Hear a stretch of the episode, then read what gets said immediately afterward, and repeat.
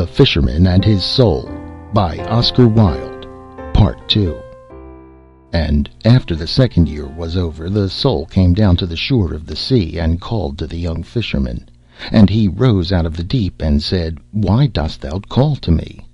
And the Soul answered, Come nearer, that I may speak with thee, for I have seen marvellous things. So he came nearer, and couched in the shallow water, and leaned his head upon his hand, and listened. And the Soul said to him, When I left thee I turned my face to the south, and journeyed. From the south cometh everything that is precious. Six days I journeyed along the highways that lead to the city of Ashter, along the dusty, red dyed highways by which the pilgrims are wont to go did I journey. And on the morning of the seventh day I lifted up my eyes, and lo, the city lay at my feet, for it is in a valley. There are nine gates to this city, and in front of each gate stands a bronze horse that neighs when the Bedouins come down from the mountains. The walls are cased with copper, and the watch towers on the walls are roofed with brass. In every tower stands an archer with a bow in his hand. At sunrise he strikes with an arrow on a gong, and at sunset he blows through a horn of a horn. When I sought to enter, the guard stopped me, and asked of me who I was. I made answer that I was a dervish, and on my way to the city of Mecca, where there was a green veil on which the Koran was embroidered in silver letters by the hands of the angels. They were filled with wonder, and entreated me to pass in. Inside it is even as a bazaar. Surely thou shouldst have been with me. Across the narrow streets the gay lanterns of paper flutter like large butterflies. When the wind blows over the roofs they rise and fall as painted bubbles do. In front of their booths sit the merchants on silken carpets. They have straight black beards, and their turbans are covered with golden sequins and long strings of amber, and carved peach stones glide through their cool fingers. Some of them sell galbanum and nard and curious perfumes from the islands of the Indian Sea, and the thick oil of red roses, and myrrh, and little nail shaped cloves. When one stops to speak to them they throw pinches of frankincense upon a charcoal brazier, and make the air sweet. I saw a Syrian who held in his hands a thin rod like a reed. Gray threads of smoke came from it, and its odor as it burned was as the odor of the pink almond in spring.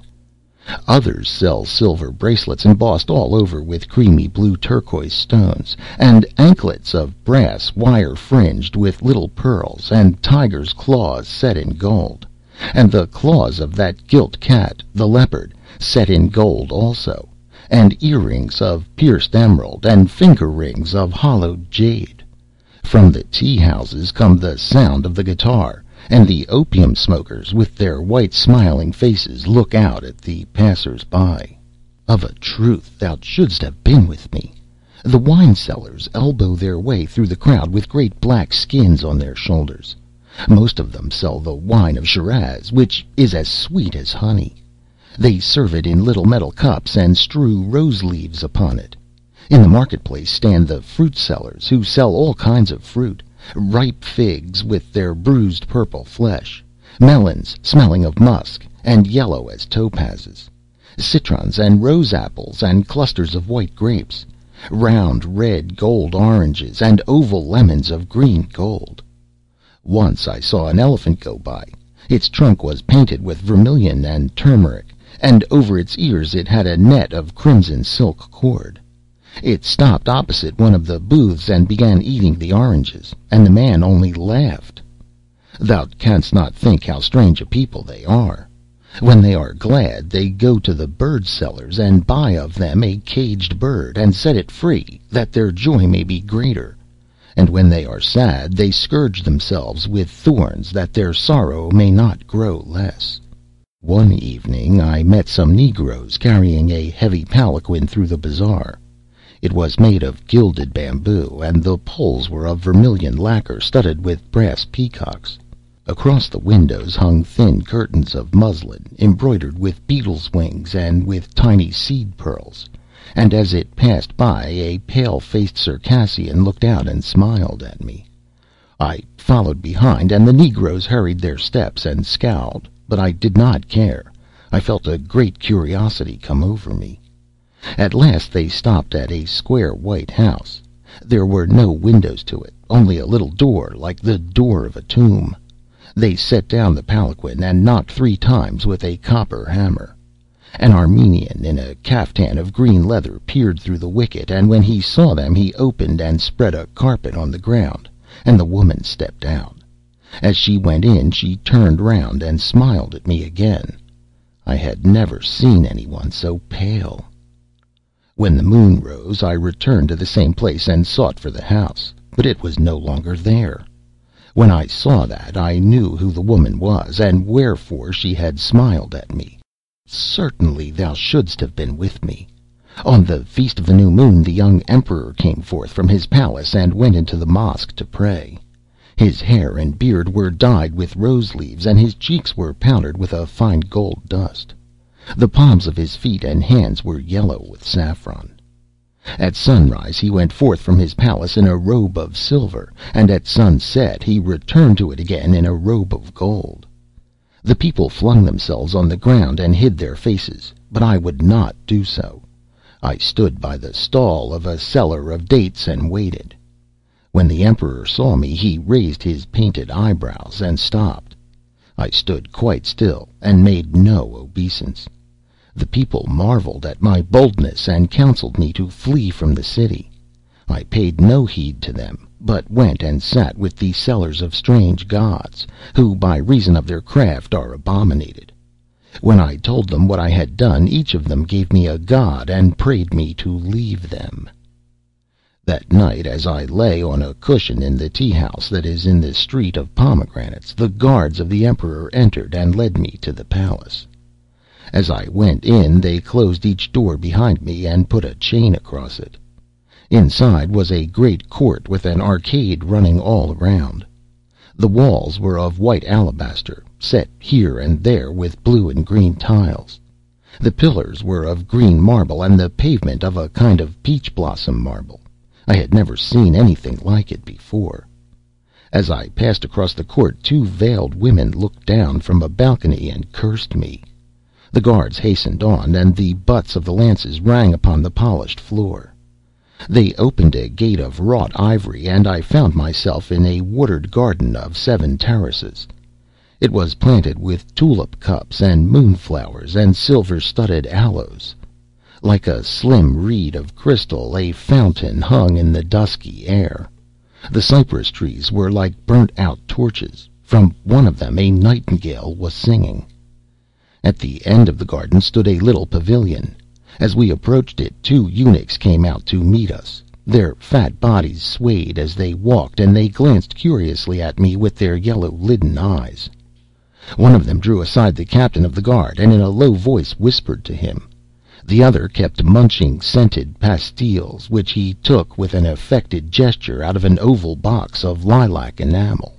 After a few moments the captain of the guard dismissed the soldiers. They went back to the palace, the eunuchs following slowly behind and plucking the sweet mulberries from the trees as they passed. Once the elder of the two turned round and smiled at me with an evil smile. Then the captain of the guard motioned me towards the entrance of the pavilion. I walked on without trembling, and drawing the heavy curtain aside, I entered in. The young Emperor was stretched on a couch of dyed lion skins, and a gerfalcon perched upon his wrist. Behind him stood a brass turbaned Nubian, naked down to the waist, and with heavy earrings in his split ears. On a table by the side of the couch lay a mighty scimitar of steel. When the Emperor saw me he frowned, and said to me, "What is thy name? Knowest thou not that I am Emperor of this city?" But I made him no answer. He pointed with his finger at the scimitar, and the Nubian seized it, and rushing forward struck at me with great violence. The blade whizzed through me and did me no hurt. The man fell sprawling on the floor, and when he rose up his teeth chattered with terror, and he hid himself behind the couch. The Emperor leapt to his feet, and taking a lance from a stand of arms he threw it at me. I caught it in its flight and brake the shaft into two pieces. He shot at me with an arrow, but I held up my hands, and it stopped in mid air. Then he drew a dagger from a belt of white leather and stabbed the Nubian in the throat, lest the slave should tell of his dishonor. The man writhed like a trampled snake, and a red foam burbled from his lips. As soon as he was dead the Emperor turned to me, and when he had wiped away the bright sweat from his brow with a little napkin of purfled and purple silk, he said to me: "Art thou a prophet, that I may not harm thee, or the son of a prophet, that I can do thee no hurt? I pray thee leave my city to night, for while thou art in it I am no longer its lord." And I answered him: "I will go for half of thy treasure. Give me half of thy treasure, and I will go away." He took me by the hand and led me out into the garden. When the captain of the guard saw me, he wondered. When the eunuchs saw me, their knees shook, and they fell upon the ground in fear. There is a chamber in the palace that has eight walls of red porphyry, and a brass sealed ceiling hung with lamps. The Emperor touched one of the walls, and it opened, and we passed down a corridor that was lit with many torches. In niches upon each side stood great wine jars filled to the brim with silver pieces. When we reached the center of the corridor the Emperor spake the word that may not be spoken, and a granite door swung back on a secret spring, and he put his hands before his face lest his eyes should be dazzled. Thou couldst not believe how marvelous a place it was. There were huge tortoise shells full of pearls, and hollowed moonstones of great size piled up with red rubies. The gold was stored in coffers of elephant hide and the gold dust in leather bottles. There were opals and sapphires, the former in cups of crystal and the latter in cups of jade. Round green emeralds were ranged in order upon the thin plates of ivory, and in one corner were silk bags filled, some with turquoise stones and others with beryls. The ivory horns were heaped with purple amethysts, and the horns of brass with chalcedonies and sards. The pillars, which were of cedar, were hung with strings of yellow lynx stones. In the flat oval shields there were carbuncles, both wine colored and colored like grass. And yet I have told thee but a tithe of what was there. And when the Emperor had taken away his hands from before his face, he said to me: "This is my house of treasure, and half that is in it is thine, even as I promised to thee. And I will give thee camels and camel drivers and they shall do thy bidding, and take thy share of the treasure to whatever part of the world thou desirest to go. And the thing shall be done to night, for I would not that the sun, who is my father, should see that there is in my city a man whom I cannot slay." But I answered him, "The gold that is here is thine, and the silver also is thine, and thine are the precious jewels and the things of price. As for me, I have no need of these, nor shall I take aught from thee but that little ring that thou wearest on the finger of thy hand." And the Emperor frowned. "It is but a ring of lead," he cried, "nor has it any value. Therefore take thy half of the treasure and go from my city."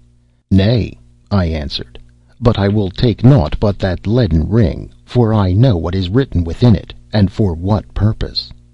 And the Emperor trembled, and besought me, and said: "Take all the treasure, and go from my city. The half that is mine shall be thine also." And I did a strange thing, but what I did matters not, for in a cave that is but a day's journey from this place have I hidden the ring of riches. It is but a day's journey from this place, and it waits for thy coming. He who has this ring is richer than all the kings of the world. Come, therefore, and take it, and the world's riches shall be thine." But the young Fisherman laughed. "Love is better than riches," he cried, "and the little mermaid loves me." "Nay, but there is nothing better than riches," said the Soul. "Love is better," answered the young Fisherman, and he plunged into the deep, and the Soul went weeping away over the marshes. And after the third year was over the Soul came down to the shore of the sea, and called to the young Fisherman. And he rose out of the deep, and said, Why dost thou call to me? And the Soul answered, Come nearer, that I may speak with thee, for I have seen marvellous things. So he came nearer, and couched in the shallow water, and leaned his head upon his hand, and listened. And the Soul said to him, In a city that I know of there is an inn that standeth by a river. I sat there with sailors, who drank of two different coloured wines, and ate bread made of barley, and little salt fish served in bay leaves with vinegar. And as we sat and made merry, there entered to us an old man bearing a leathern carpet, and a lute that had two horns of amber. And when he had laid out the carpet on the floor, he struck with a quill on the wire strings of his lute, and a girl whose face was veiled ran in and began to dance before us. Her face was veiled with a veil of gauze, but her feet were naked. Naked were her feet, and they moved over the carpet like little white pigeons. Never have I seen anything so marvellous, and the city in which she dances is but a day's journey from this place. Now when the young Fisherman heard the words of his Soul, he remembered that the little mermaid had no feet, and could not dance. And a great desire came over him, and he said to himself, It is but a day's journey, and I can return to my love. And he laughed, and stood up in the shallow water, and strode towards the shore. And when he had reached the dry shore he laughed again, and held out his arms to his Soul. And his Soul gave a great cry of joy, and ran to meet him, and entered into him. And the young Fisherman saw stretched before him upon the sand that shadow of the body that is the body of the Soul. And his Soul said to him, Let us not tarry, but get hence at once, for the sea gods are jealous, and have monsters that do their bidding. So they made haste. And all that night they journeyed beneath the moon, and all the next day they journeyed beneath the sun, and on the evening of the day they came to a city. And the young Fisherman said to his Soul, Is this the city in which she dances, of whom thou didst speak to me? And his Soul answered him, It is not this city, but another. Nevertheless, let us enter in. So they entered in, and passed through the streets, and as they passed through the streets of the jewellers the young Fisherman saw a fair silver cup set forth in a booth. And his Soul said to him, Take that silver cup and hide it. So he took the cup and hid it in the fold of his tunic, and they went hurriedly out of the city. And after that they had gone a league from the city the young Fisherman frowned, and flung the cup away, and said to his Soul, why didst thou tell me to take this cup and hide it? For it was an evil thing to do. But his Soul answered him, Be at peace, be at peace. And on the evening of the second day they came to a city, and the young Fisherman said to his Soul, Is this the city in which she dances, of whom thou didst speak to me? And his Soul answered him, It is not this city, but another. Nevertheless, let us enter in. So they entered in, and passed through the streets, and as they passed through the streets of the sellers of sandals the young Fisherman saw a child standing by a jar of water. And his Soul said to him, Smite that child. So he smote the child till it wept, and when he had done this they went hurriedly out of the city. And after that they had gone a league from the city the young Fisherman grew wroth, and said to his Soul, Why didst thou tell me to smite the child? For it was an evil thing to do. But his Soul answered him, Be at peace, be at peace. And on the evening of the third day they came to a city, and the young Fisherman said to his Soul, Is this the city in which she dances, of whom thou didst speak to me? And his Soul answered him, It may be that it is in this city, therefore let us enter in. So they entered in, and passed through the streets, but nowhere could the young Fisherman find the river or the inn that stood by its side. And the people of the city looked curiously at him, and he grew afraid, and said to his Soul, Let us go hence, for she who dances with white feet is not here. But his Soul answered, Nay, but let us tarry, for the night is dark, and there will be robbers on the way. So he sat him down in the market place and rested. And after a time there went by a hooded merchant, who had a cloak of cloth of Tartary, and bare a lantern of pierced horn at the end of a jointed reed. And the merchant said to him, Why dost thou sit in the market place, seeing that the booths are closed and the bales corded? And the young Fisherman answered him, I can find no inn in this city, nor have I any kinsman who might give me shelter. Are we not all kinsmen? said the merchant. And did not one God make us? Therefore come with me, for I have a guest chamber." So the young Fisherman rose up and followed the Merchant to his house. And when he had passed through a garden of pomegranates and entered into the house, the Merchant brought him rose water in a copper dish that he might wash his hands, and ripe melons that he might quench his thirst, and set a bowl of rice and a piece of roasted kid before him. And after that he had finished, the Merchant led him to the guest chamber, and bade him sleep and be at rest. And the young Fisherman gave him thanks, and kissed the ring that was on his hand, and flung himself down on the carpets of dyed goat's hair. And when he had covered himself with a covering of black lamb's wool, he fell asleep. And three hours before dawn, and while it was still night, his Soul waked him, and said to him, Rise up, and go to the room of the Merchant even to the room in which he sleepeth, and slay him, and take from him his gold, for we have need of it. And the young Fisherman rose up and crept toward the room of the Merchant. And over the feet of the Merchant there was lying a curved sword, and the tray by the side of the Merchant held nine purses of gold. And he reached out his hand and touched the sword, and when he touched it the Merchant started and awoke, and leaping up seized himself the sword, and cried to the young Fisherman. Dost thou return evil for good, and pay with the shedding of blood for the kindness that I have shown thee?' And his Soul said to the young Fisherman, Strike him. And he struck him so that he swooned, and he seized then the nine purses of gold, and fled hastily through the garden of pomegranates, and set his face to the star that is the star of morning. And when they had gone a league from the city, the young Fisherman beat his breast, and said to his Soul.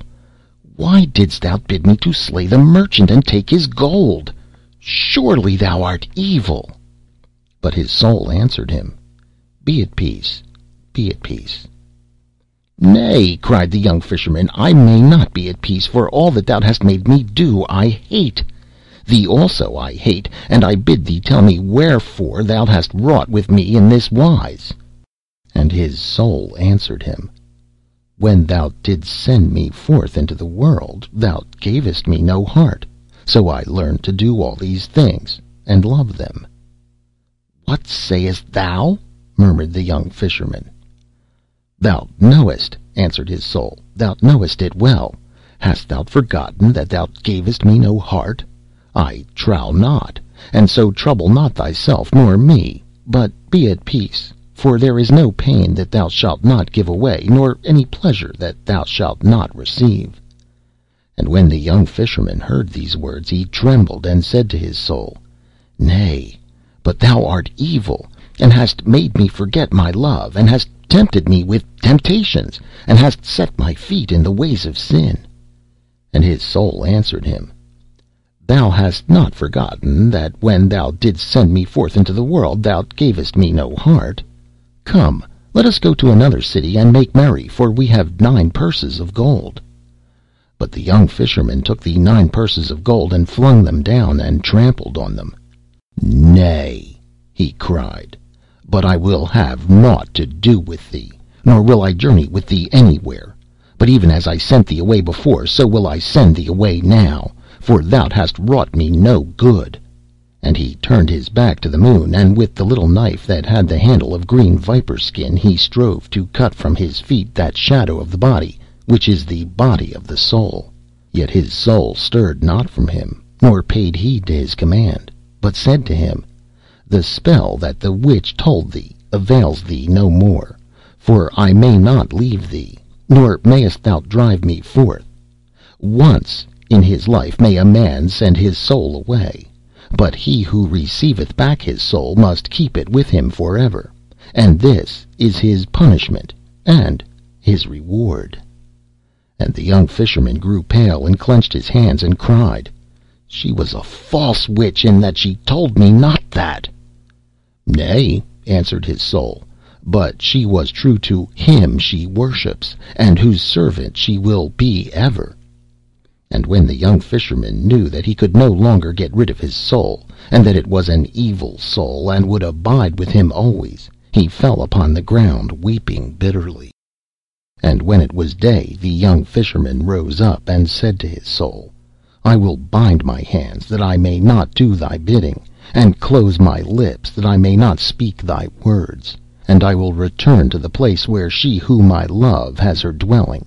Even to the sea will I return, and to the little bay where she is wont to sing. And I will call to her, and tell her the evil I have done, and the evil thou hast wrought on me.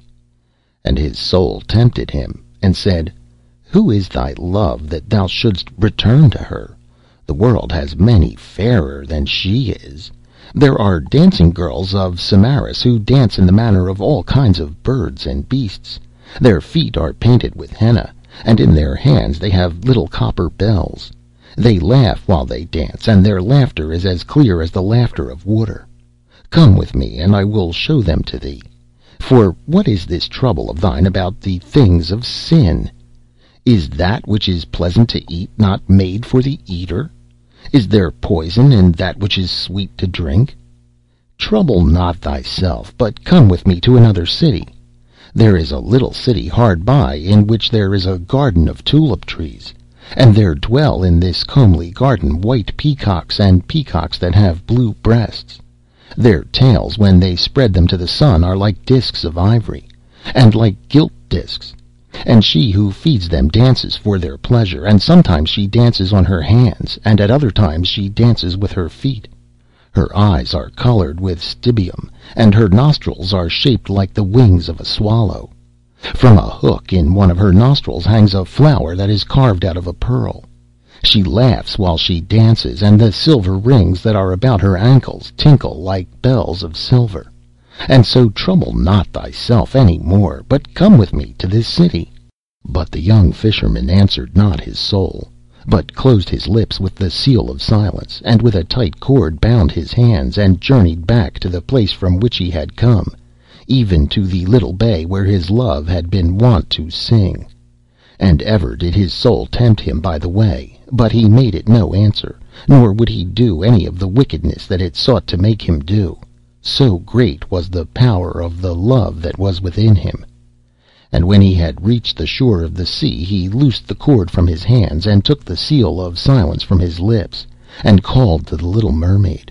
But she came not to his call, though he called to her all day long, and besought her. And his soul mocked him, and said, Surely thou hast but little joy out of thy love. Thou art as one who in time of death pours water into a broken vessel. Thou givest away what thou hast, and nought is given to thee in return. It were better for thee to come with me, for I know where the valley of pleasure lies, and what things are wrought there. But the young Fisherman answered not his soul, but in a cleft of the rock he built himself a house of wattles, and abode there for the space of a year. And every morning he called to the Mermaid, and every noon he called to her again, and at night time he spake her name.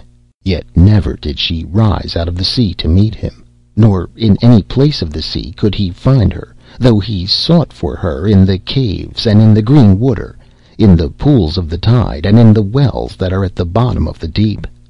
And ever did his soul tempt him with evil, and whisper of terrible things.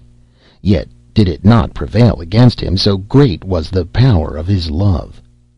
And after the year was over, the soul thought within himself, I have tempted my master with evil, and his love is stronger than I am. I will tempt him now with good, and it may be that he will come with me. So he spake to the young Fisherman, and said, I have told thee of the joy of the world, and thou hast turned a deaf ear to me.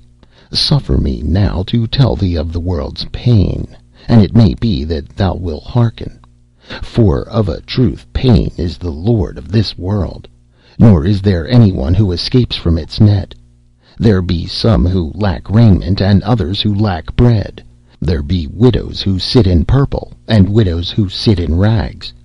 To and fro over the fens go the lepers, and they are cruel to each other.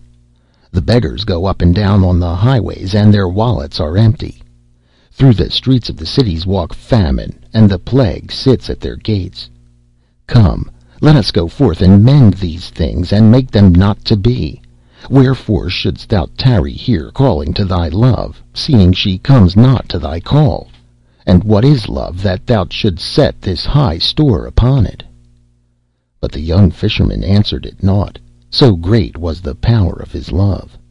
And every morning he called to the mermaid, and every noon he called to her again, and at night time he spake her name. Yet never did she rise out of the sea to meet him, nor in any place of the sea could he find her, though he sought for her in the rivers of the sea, and in the valleys that are under the waves, in the seas that the night makes purple, and in the seas that the dawn leaves grey.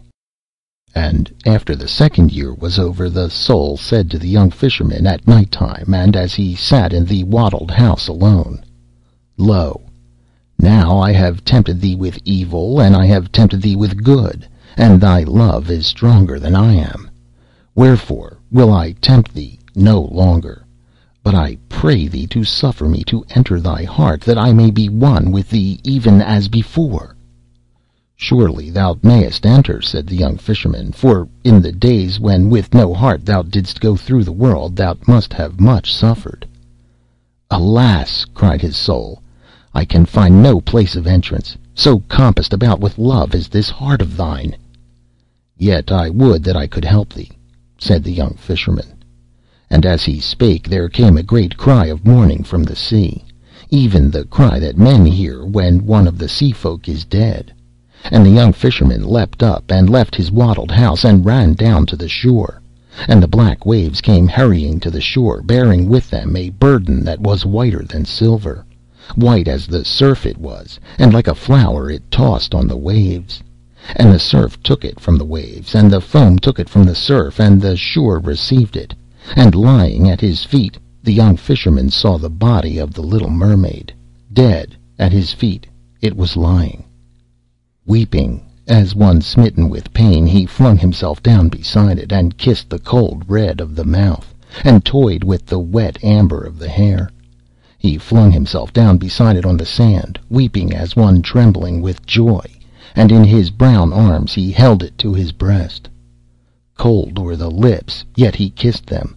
Salt was the honey of the hair, yet he tasted it with a bitter joy. He kissed the closed eyelids, and the wild spray that lay upon their cups was less salt than his tears. And to the dead thing he made confession. Into the shells of its ears he poured the harsh wine of his tale. He put the little hands round his neck, and with his fingers he touched the thin reed of the throat.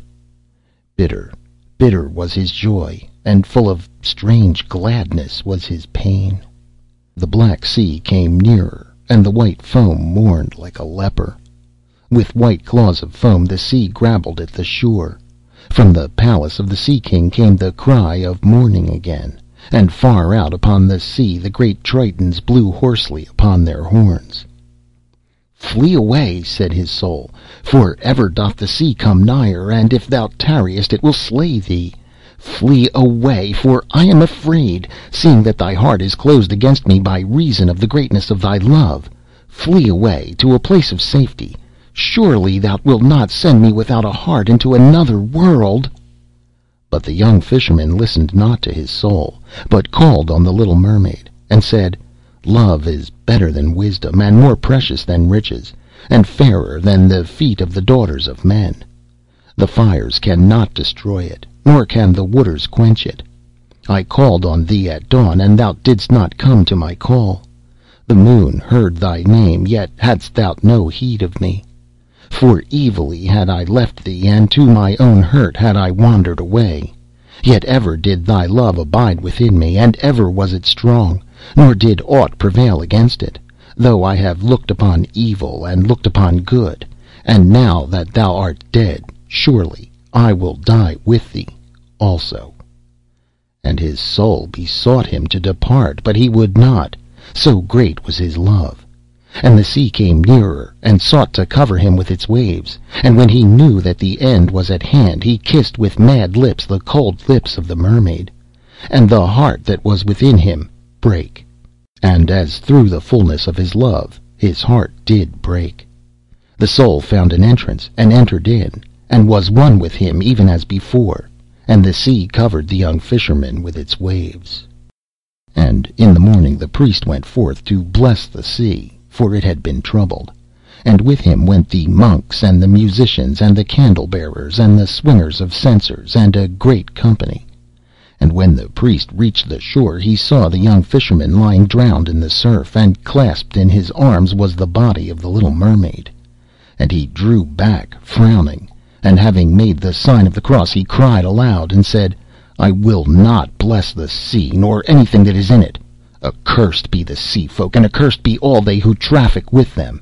And as for him who for love's sake forsook God, and so lieth here with his leman slain by God's judgment, take up his body and the body of his leman, and bury them in the corner of the field of the fullers, and set no mark above them, nor sign of any kind, that none may know the place of their resting.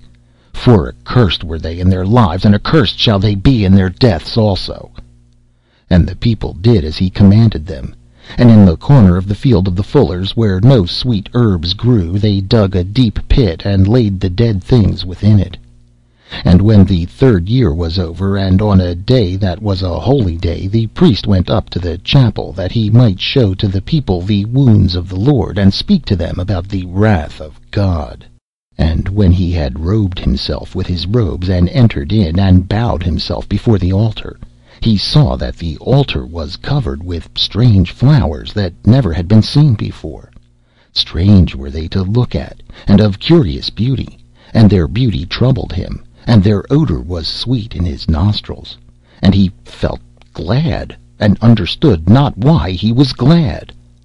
And after that he had opened the tabernacle, and incensed the monstrance that was in it, and shown the fair wafer to the people, and hid it again behind the veil of veils he began to speak to the people, desiring to speak to them of the wrath of God.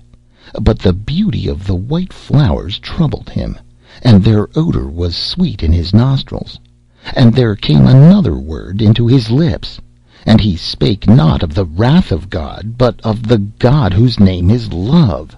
And why he so spake he knew not.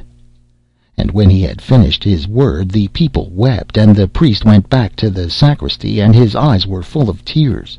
And the deacons came in, and began to unrobe him, and took from him the alb, and the girdle, the maniple, and the stole, and he stood as one in a dream. And after that they had unrobed him, he looked at them, and said, What are the flowers that stand on the altar, and whence do they come? And they answered him, what flowers they are we cannot tell, but they come from the corner of the fuller's field. And the priest trembled, and returned to his own house, and prayed. And in the morning, while it was still dawn, he went forth with the monks and the musicians, and the candle bearers, and the swingers of censers, and a great company, and came to the shore of the sea, and blessed the sea, and all the wild things that are in it, the fawns also he blessed, and the little things that dance in the woodland, and the bright eyed things that peer through the leaves. All the things in God's world he blessed, and the people were filled with joy and wonder. Yet never again in the corner of the fuller's field grew flowers of any kind, but the field remained barren even as before. Nor came the sea folk into the bay as they had been wont to do, for they had went to another part of the sea.